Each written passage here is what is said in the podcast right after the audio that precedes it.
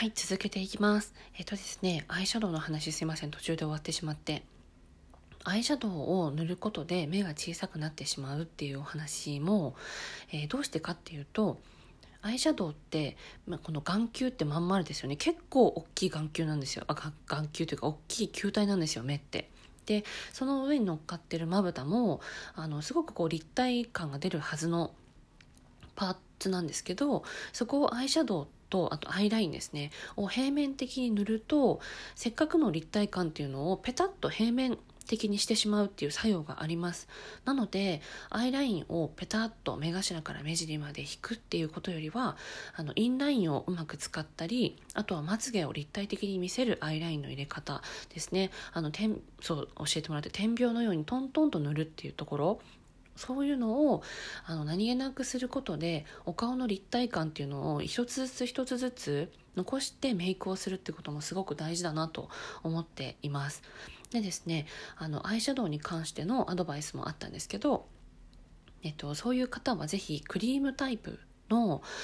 淡い色ベージュタイプの、クリ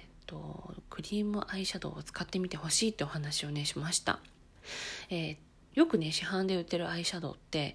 3色ないし4色入ってると思うんですよ。でそれってベースカラー、ミディアムカラー、アクセントカラー、大体そのね3種類を色を変えて入ってます。なんで3色か4色か9色か16色かっていろいろパレットはあるんですけど、やっぱ目的はどれかに入ってるんですね。ただ今はなかなかその3色をきれいにグラデーションするっていう、もちろんダメじゃないんですけど、そこまでしなくっても2色を本当に淡く塗ってアイラインを立体的に引いてまつげを綺麗に上げてあげるっていう方が目が大きく見えるんじゃないかなと思うっていうお話をしました。とですね、それはアイシャドウがダメなわけではないんですけど、写真を撮りたい時とかその二次元的なものに関しては濃いアイシャドウと太いアイラインできちっと、ね、メイクを作ったりとか、あとはその何でしたっけ、男性側のギラッとしたメイクに仕上げるリオデジャネイロで踊ってそのお姉さんたちのメイクあるじゃないですか。ああいうもう本当に顔の元の形っていうのを変えるようなメイクですね。お芝居の時もそうですね。お芝居の時のお顔もそうなんですけど、舞台映えするようなメイクと、今ちょっとね最初からお話をしていた抜け感のあるような、その人らしさが出てるような、頑張ってなさそうででもちゃんとポイントは抑えてるような綺麗なメイクっていうのはちょっとね違うと思ってます。なので使う道具も違えば入れるところも塗り方も違うって思うんですね。なのでピタッと平面的なメイクでも、それを遠目で見た時にも大きく立体的に見えれば、それはそれで舞台用のメイクっていうのは正解なんですけど、今っていうのは本当にね視野に入るだけのなんだろうな、いわゆるね対面で顔を見られた時に綺麗に見えるためのメイクっていうところでは、私はね本当にその抜け感のあるメイク、アイシャドウを本当に頑張らないで、クリームチークだけだとやっぱ二重のところにね溜まってきてしまうものではあるので、それを抑えるためのフェイスパウダーなりパウダーアイシャドウっていうのを薄くのせるぐらいで、あとは立体感を尊重してまつげで綺麗に目を作ってみるのはどうですかっていうお話をねしました。でじゃあまつげはどうやるんだって話になったので、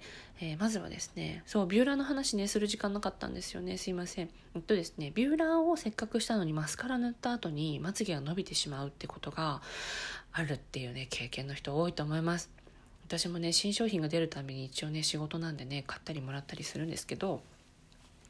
やっぱねビューラーで頑張って綺麗に上げたこのカールがなくなったっていうので、時間を返してほしいって思う日はね往々にありますね。それは本当にね皆さん経験一度はしてるんじゃないかなと思うんですけど、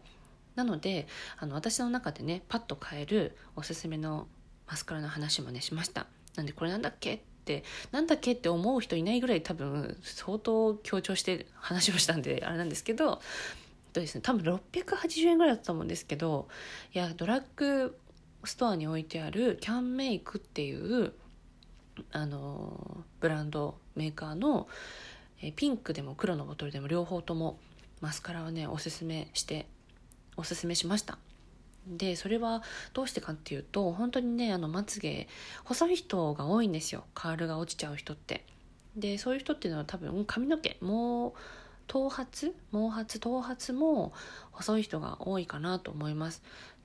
なんですけどマスカラの液がベタッとつくことで伸びてしまうっていうところも防げる液量なのと、でもできればねティッシュで一回、余分なマスカラをオフしてから塗ることをおすすめするんですが、何がいいってまつげのカールが本当に落ちない。もうね本当に落ちない。なのでできれば今もしもねマスカラが原因でまつげが上がらないわっていう方にはもうねポケットの中にある700円をなんとかそこに使ってもらえるとコストパフォーマンスはいいんじゃないかなと思っています。でですね、ちょっとこれは配信では話しきれなかったんですが、まつげが上がらないわっていう人はですね、まつげの上げ方と、もちろんねまつげが本当に短い人、私はね直接お顔を今回見られないのでお話をねそこまで広げられないのもあるんですけど、大体の人はねまつげまぶたの上まで顔を出してくれます。ただ上げる方法っていうのもコツはねあります。でよくねお話しするのが、皆さんやっぱね洗面台でお化粧することが多いですね。あとは手鏡とかね。でそうなってくると真正面向いてビューラーかけようとする人多くって、真正面を向いた状態だと割とねまつげの根元って上まぶたの中に入ったまんまなんですよ。なのでできれば鏡を顎の方まで下げます。そうすると一緒に顔も下がっちゃうんですね。なので顔は下げずに顎を上げます。そうするとびっくりするぐらいね自分のまつげ根元まで見えます。でビューラーをその根元までかけるっていうことをするだけでも全然まつげのカールはね変わってくると思います。ただホットビューラー持ってる方はホットビューラーでもいいですし、あとは怖いって人もねいるので、そこまで頑張らなくても全然いいです。メイクっていうのは楽しむものなのでねいやいやするものではないので、ただできればそのへんてこりんな角度で上げてみてほしいんですよ。そうするとビューラーにどれぐらいのまつげがどの辺の位置の毛で挟まってるかも見えるんですよ。でヘアメイクっていうのは他人のまつげを上げるので根元から毛先まで全部見えてるんですね。でそれをどこを上げようかなって、長すぎる人は上げすぎちゃうとまたね目が変になっちゃうんですよ。なので長すぎる人は根元と中間と毛先を何回か上げるっていうのを調節したりもするんですけど、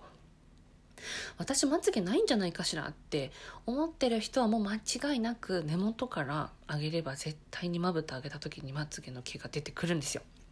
でそれもやっぱりまぶたの重さとか空気中の水分ですぐに元に戻ろうとするんですね、髪の毛って。なのでそれを待ってくれって止めるのにおすすめなのがキャンメイクのマスカラっていう、そうお話をしました。でもしビューラーも本当はこれでいいのか分かんないなっていう人は、私のおすすめはちょっとねこれはデパートコスメになっちゃうんですけど、シューエムラーのビューラーかスックのビューラーをねおすすめしています。資生堂を持ってる方多いんですけど、資生堂もねもちろんダメじゃないんですよ。結構日本人のまぶたに合わせて平坦に作ってあるとは言われてるんですけど、まつげをね全体的に上げるっていうカーブがちょっとね弱いかなと個人的に思うので、その2つをねよくメイクレッスンでおすすめしてます。でカーブが逆に急だと何がいけないのかっていうと、まぶたをね挟みやすいっていうデメリットもあります。もう一長一短なんで、それがないようにするのに資生堂の広めの幅を使う方が私の目の形には合ってるわって方もいらっしゃるし、いやいや資生堂だとやっぱ目頭と目尻が上がらないからもうちょっとカーブが欲しいわっていう方に合わせて、ね、各ブランドそれぞれちょっとずつカーブが違うんじゃないかなと思ってます。ただ挟むゴムの感じとかね、そういうのもいろんなメーカー使ってみて、私はその2つをねおすすめしています。だいたいね1200円ぐらいだったかな。消費税が上がる前にシュウエムラのビューラーを5個買ったんですよね。別にそんな 2% なんてって思ったんですけど、なんかその時のテンションでいっぱい買っちゃったんですけど、そうね前アーカイブで話してるんですけど、その時にシュウエムラに教え子がいたんですね。でたまたま歩いてる時に声かけてもらって、で増税前ですよって言われて張り切って買ったんだった。だからね、まだ新品のがあとね2つあるのかな。そうなので、またね新しいビューラーも模索しなきゃいけないと思いつつ、やっぱり安定のねシュウエムラを使っています、お仕事ではね。というところで、ビューラーの説明も本当は生配信でしたかったんですけど、意外と30分話し切ってしまって、なのでここで残せてよかったなと思ってます。話の中で出てきた赤と黒と白の話っていうのも過去の配信で題名にそのままついてるので、ぜひ参考に見てもらえたらなと思います。割とメイクの、パーツのバランスとかメイクを塗る場所の話っていうのは、私結構白と赤と黒の3色で話をすることが多いので、頭に入れていただけるとね、さらに理解が深まるんじゃないかなと思います。最後にメイクのパーツっていっぱいあるし、それをそれぞれ顔のね上に散らばってるので、それをきれいにメイクしてね、すっぴんよりも可愛くするっていうテーマっていうのはすごく壮大だなと思ってます。本当ね、毎日メイクに関しては壮大だなって思ってます。やらなくてもいいねアクションではあるけど、せっかくやるんだったら効果的に楽しくやってほしいなって思うのでね、この配信はやっぱ続けていきたいなと思ってます。よければお便りとかでここを詳しく聞きたいとかって言ってもらえると、生配信でお話ししてもいいと思いますし、それをまたアーカイブとして残していけたらなと思っております。すごい聞いてくださってありがとうございます。本当に感謝してます。ではこれからもよろしくお願いします。ヘアメイクのシュネでした。ではバイバイ。